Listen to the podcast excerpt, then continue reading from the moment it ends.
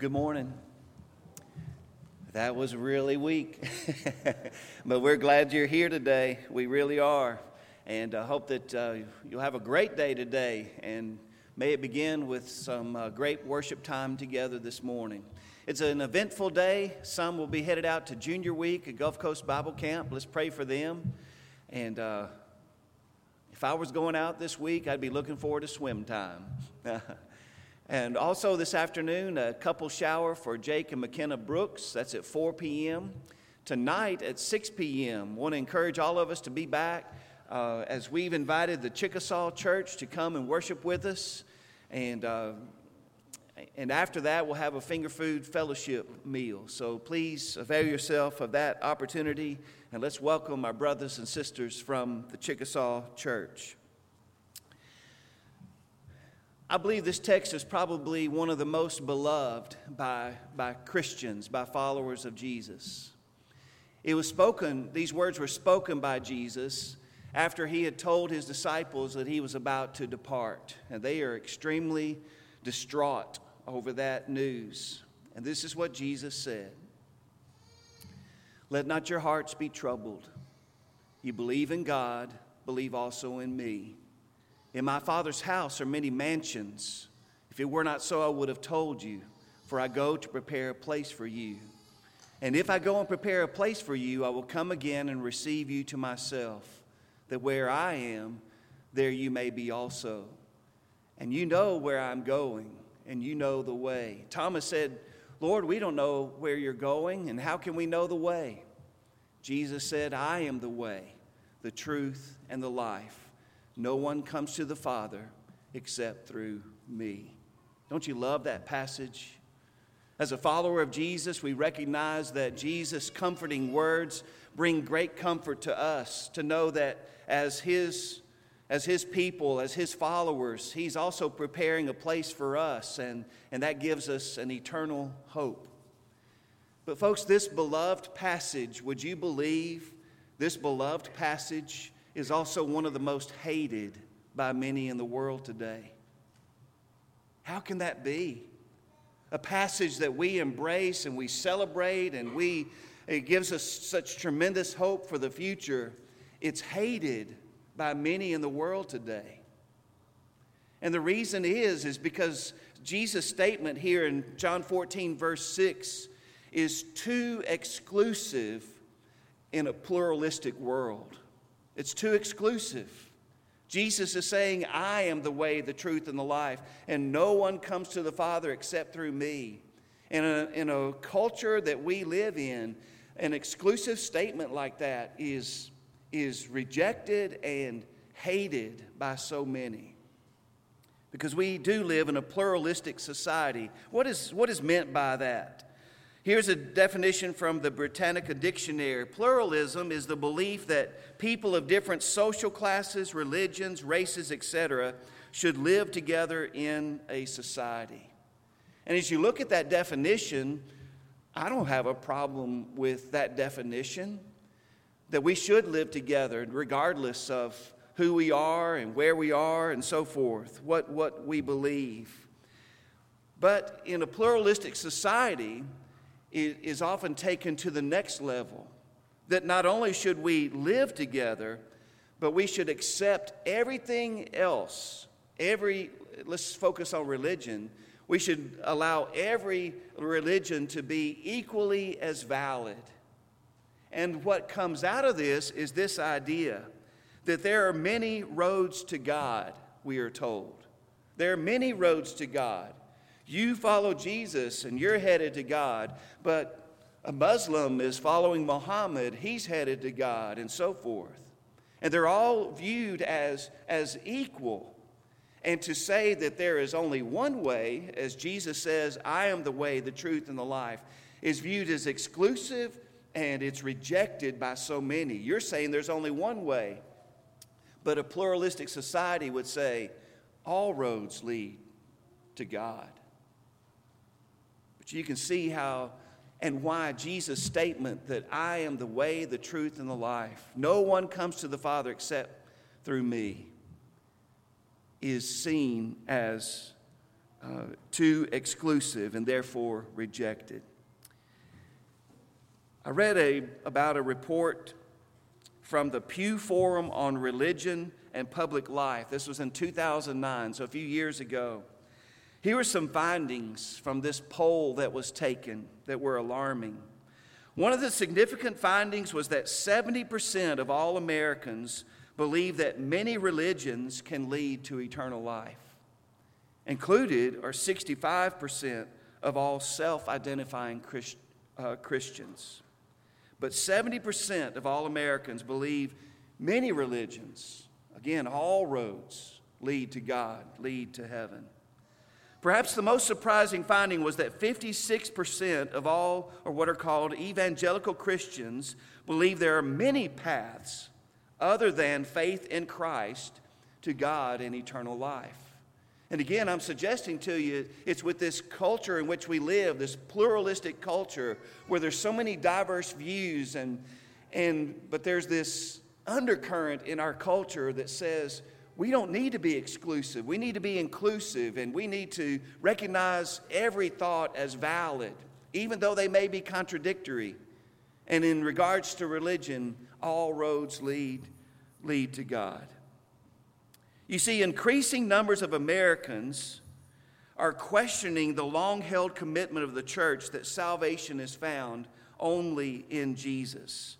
Here's something else from this report. Among all Americans affiliated with a religion, 52% believe that Islam leads to eternal life with God. 53% believe that Hinduism leads to God. And 42% even believe that atheism, atheism believe, or leads to God. How could that be?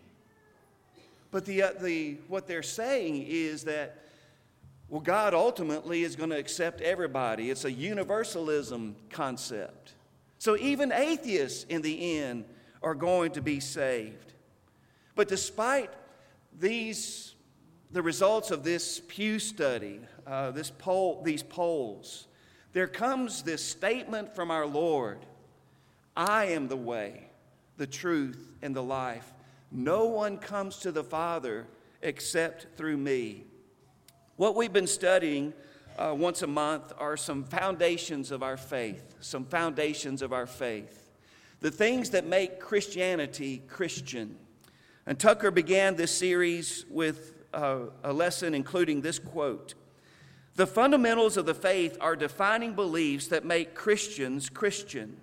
The beliefs that if we were to set aside, we would no longer be recognizably Christian. Scott Adair has developed what he has called the seven essential elements of faith, and we've been working our way through these. And we're on number five that forgiveness of sins is through Jesus. And may I underscore it by adding one word forgiveness of sins is only through Jesus. So let me unpack that with you. This will be a review for most everyone. But, folks, in a, a culture of pluralism where all views are seen as equally valid, we need to be standing on the truth of what Jesus has said. So let me tell you a story. There was a young man who's brought before a judge for drunk driving.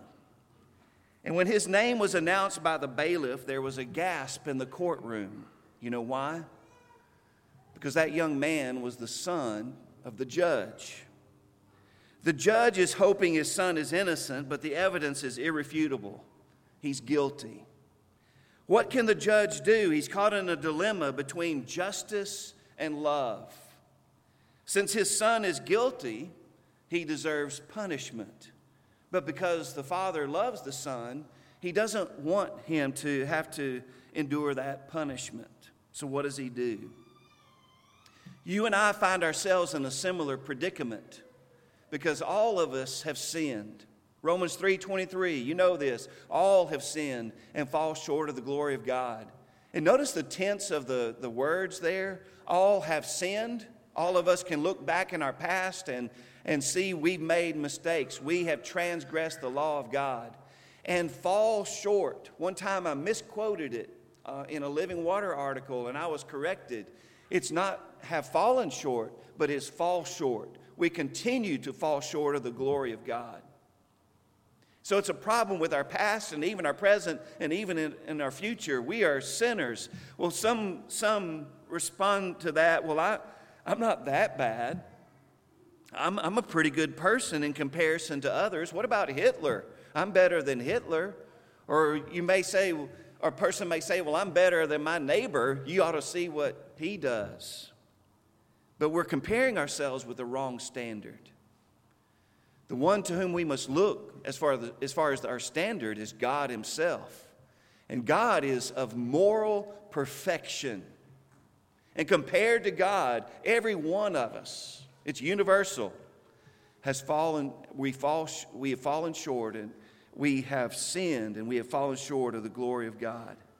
And the punishment for our sins, the wages of sin, is death. So there's the verdict. And we're guilty. There's irrefutable evidence. But here is God who loves us and he wants to save us. In fact, 1 Timothy 2, verse 4 says he desires all men to be saved and to come to the knowledge of the truth. He loves us, he wants us to be saved. But God is also a just God. He's a just God. Righteousness and justice are the foundation of your throne, the psalmist says, Psalm 89 and verse 14. God can't just overlook sin. Sin must be punished. Justice demands that sin must be punished. So here we're in a predicament. We're sinners. We deserve the wages of sin, death. God, our ultimate judge, loves us and he wants to save us, but he's also a just God and sin must be punished. How can a loving, holy God save sinful man and still be just? Let's go back to our story. The judge reluctantly announces the sentence Son, you can either pay a $5,000 fine or you can go to jail. The son looks up at the judge, his father, and he says, But dad, I, I promise to be good from now on. I, I'll volunteer at soup kitchens. I'll visit the elderly. I'll even open up a home for abused children. And I'll never do anything wrong again. Please let me go. The judge responds, You can't do all of that. But even if you could, your future good deeds can't change the fact that you're guilty of drunk, of drunk driving. You see, the judge recognizes that good works cannot cancel bad works. And as a just judge, there has been a crime, and you do, you commit the crime, you do the time you suffer the consequences. Justice demands that. Perfect justice demands that his son be punished for what he has done, and that's God's judgment upon us. Our good works cannot cancel out our bad works. We can make this bargain with God to no avail. God, I'll never do anything wrong again if you'll just forgive me of this offense and let me go free. But here is the stark truth from the scriptures, folks. Being good isn't good enough. Being good isn't good enough. Now, God wants us to be good, but, folks, being good isn't good enough to get us to heaven. Case in point, and we're going to be studying about this in our Sunday morning class in the fellowship room Cornelius. Cornelius was a good man, a generous man, a God fearing man. But yet, even Cornelius needed to hear the good news about Jesus so that he could be saved. He and his family could be saved from their sins. Folks, if goodness was good enough to get us to heaven, Cornelius wouldn't have needed to hear about Jesus. Good isn't good enough. Why not? Because that's our struggle, isn't it? We can't be good enough.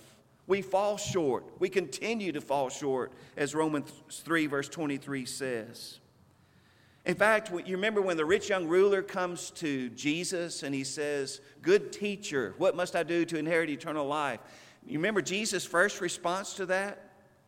No one is good but one, and that is God. There's the perfect definition of what goodness is. And if we could be as good as God, then we could be saved by our own merits. But no one is good, that good, except God. So here's God's just judgment on mankind. There is none righteous, no, not one. So God is a just God, therefore, He cannot allow sin to go unpunished. Let's go back to our story. So the judge repeats, I'm sorry, son. As much as I'd like to allow you to go, I'm bound by the law. The punishment for the crime is $5,000 or you go to jail. The son pleads with his father, but dad, you know I don't have $5,000. There has to be another way to avoid jail. And by the way, we're in that same predicament because of our sin and we're under this judgment from God. We don't have enough resources to pay that debt. There's a couple of parables that I'd love to take you to to underscore that truth the parable of the debtors and the parable of the unforgiving servant. But a main message in those parables that Jesus told was we don't have the resources to pay back the debt that we owe to God. The song that he paid a debt, the, these lyrics are so true. I owed a debt I could not pay. I needed someone to wash my sins away. And in our story, that's what this son is pleading for. You know, I don't have $5,000. I can't pay that. There has to be another way. But here's the good news there is another way. There is the way to have forgiveness. It's the good news. So, back to our story the judge stands up. The judge stands up and he takes off his robe and he descends down to where his son is and he looks him right in the eyes. He reaches down into his pocket and he pulls out $5,000 and he hands it to his son. The son is embarrassed by this. He's startled by this. But he understands there's only one thing he can do to be free, and that is to take the money. There's nothing else that he can do. Good works or promises of good works cannot set him free. Only the acceptance of his father's free gift can save the son from certain punishment. I hope the parallel is hitting us between the eyes. We come with that judgment of God upon us because we're sinners. And God is a just God, and He must punish our sin. Is there a way for Him to punish our sin and yet save us because He loves us? And the answer is yes, and that is through the atoning death of His Son, Jesus. You see, the only way that God can remain just but not punish us for our sins is to punish a sinless substitute who voluntarily takes our punishment. It has to be a sinless substitute, or else that person would be suffering for his own sins. And it has to be voluntary because it would be unjust to force someone to take the place for sinners. Where can God find a willing, sinless substitute? And the answer is through his son Jesus. The Son of God came down from heaven to save you and me from punishment, the punishment that we deserve. Folks, recognize the truth of Jesus' words I am the way, the truth, and the life. No one comes to the Father except through me. And let me just remind you of some reasons why Jesus is the only Savior. He's the only Savior. He alone is qualified to be our Savior. And how do we know that that is the case? Number one, because Christ alone is God incarnate. Christ alone is God in the flesh. Please look at these scriptures when you can. I can't read through all of these, but it's a truth that's affirmed over and over that Jesus is the Son of God incarnate. He's God incarnate, God in the flesh. Fully man, yet fully God. Man he must be to be our perfect representative, God he must be in order to satisfy the demands of the payment of our sin. Listen to 1 Timothy 2, verses 5 and 6. There's one God and one mediator between God and, and men, the man Christ Jesus, who gave himself a ransom for all to be testified in due time.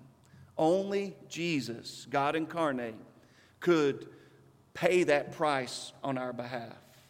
He alone is the Savior. Secondly, Christ alone lived a sinless life. As such, he alone qualifies to be Savior. You remember in the Old Testament when the, when the Jews were instructed by the law of Moses to offer sacrifices for their sins, that those animals had to be the best and without what? Without blemish. That quality prefigured the ultimate sacrifice of Jesus himself.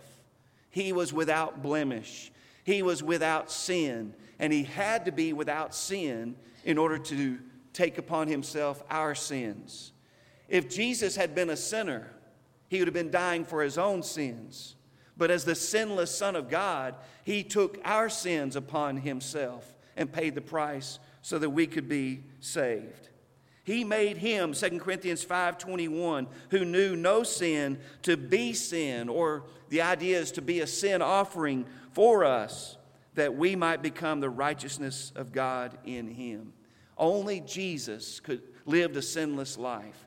Only Jesus could therefore pay the price for our sins. Thirdly, Christ alone died a penal, substitutionary death for our sins. Penal, as in uh, punishment, suffering punishment, sin's punishment upon himself, and substitutionary.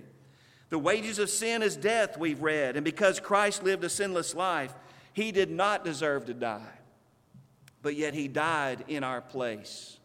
He died in our place. He himself is the propitiation for our sins, and not for ours only, but also for the whole world. His atoning death is sufficient payment for the sins of everybody who's ever lived or ever will live. It's the propitiation. And the idea is that his death, his blood that he shed in his death, appeased the wrath of God. It satisfied the justice of God. Payment has been made. The offender can be set free because payment has been rendered to satisfy not only God's justice, but God's love. Only Jesus could do that, and only Jesus did that for us. One more reason Christ alone rose from the dead, triumphant over sin. As such, he alone qualifies to be Savior. Only Christ has been raised from the dead, never to die again, having triumphed over sin. You see, the wages of sin is death, and the greatest power of sin is death. But Christ defeated death in his resurrection. He rose from the grave by the power of God and accomplished both the full payment of sin's penalty and the full victory over sin's greatest power. Paul put it like this in Romans 4 He was delivered over to death for our sins and was raised to life for our justification, so that you and I can be, could stand before God justified, cleansed, declared righteous because of what Jesus did for us as when he died for our sins was buried but rose again demonstrating the power of God over sin and over death. You see, the conclusion is unquestionable. Christ alone qualifies as Savior. Christ alone is the only Savior. I am the way, the truth, and the life. No one comes to the Father except through me. The Apostle Peter confirms this, nor is there salvation in any other, for there is no other name under heaven given among men by which we must be saved. It's rejected today, folks, because it's viewed as exclusive. Jesus never intended it to be exclusive in this sense. He wants everyone to be saved. He paid the price so that everyone can be saved. But in order to be saved by the Savior, we've got to accept His offer on His terms. And He doesn't want to reject anyone from that. He gives the opportunity. And we are breathing today. People are alive today because God has given them the opportunity to accept the gift that Jesus has made possible. But yes, indeed, He is the only Savior. Muhammad won't save you, Buddha won't save you. Let's personalize it. I can't save myself. You can't save yourself. We are doomed the, under the judgment of God. But He loves us so much that He gave His Son, who took off of those, those, those garments of a judge and became us, like us, fully God, but yet fully man, and showed just how much God loves us by paying the price for our sins so that we, we can be saved. That's the good news of the gospel. That's what we've been commanded to, to share with everyone in the world. Yes, there's only one Savior, but He can be your Savior if you'll surrender your life in obedience to His will. And that's exactly what God wants. Jesus is the only way because there's only one way God can reconcile His infinite justice and His infinite love, and that's through the gift of His Son Jesus. Our response is to accept his offer on his terms. Like the judge did for his erring son, he satisfied his justice by giving his son to die for our sins. And all we need to do in order to receive that salvation and that life is to accept that gift through our faith a faith that believes, a faith that trusts, and a faith that obeys the will of the Master. And so, what we find in the book of Acts, as the gospel is being proclaimed to, to Jews first, and also to the Gentiles, and Paul going out everywhere he possibly could, especially to areas where Christ had not been preached, he wanted the message to be heard. You are in sin and you're under the judgment of God and you're destined for hell. But God loves you so much that He gave Jesus to die for you. And if you'll just accept that, on His terms, you can be saved because Jesus is the only Savior. And to accept that gift, you need to place your faith and trust in Jesus, that He's the only one that can pay the price for, for our sins, and He did. We need to turn from sin and repentance. And our aim for the rest of our lives is not to repeat the things that put Jesus on the cross, but we're going to struggle. The Bible tells us we're going to. But as we walk in the light, as it, as it is our aim to follow after Jesus, the promise is that the blood of Jesus will continue to cleanse us from our sins. And we need to thank God for that because it's not through our meritorious works that we're going to get to heaven, it's only by the blood of Jesus that we initially come in contact with when we're baptized into Christ. His blood washes away our sins. And then, as we continue to walk in the light, His blood, His blood continues to cleanse us. And that is the greatest news I could ever share with you today. Because that's the gospel. Jesus is the only way. The only way. Stand on that truth. But even more, embrace it live it, but share it. God wants all people to be saved. And He gave His Son in order for that to happen. But that message has to be shared. If you're ready to embrace that message and accept His offer of salvation in life on His terms, we're ready as a penitent believer, we're ready to baptize you into Christ. So His blood, the only, what can wash away my sin? Nothing but the blood of Jesus. What can keep me whole, ready for the second coming of Christ? The blood of Jesus as we walk in the light. But if we've strayed off course, the good news is we can come back home. We can ask God to forgive us. And if we confess our sins, He is faithful and just to forgive us our sins and to cleanse us from all unrighteousness. 1 John 1 and verse 9.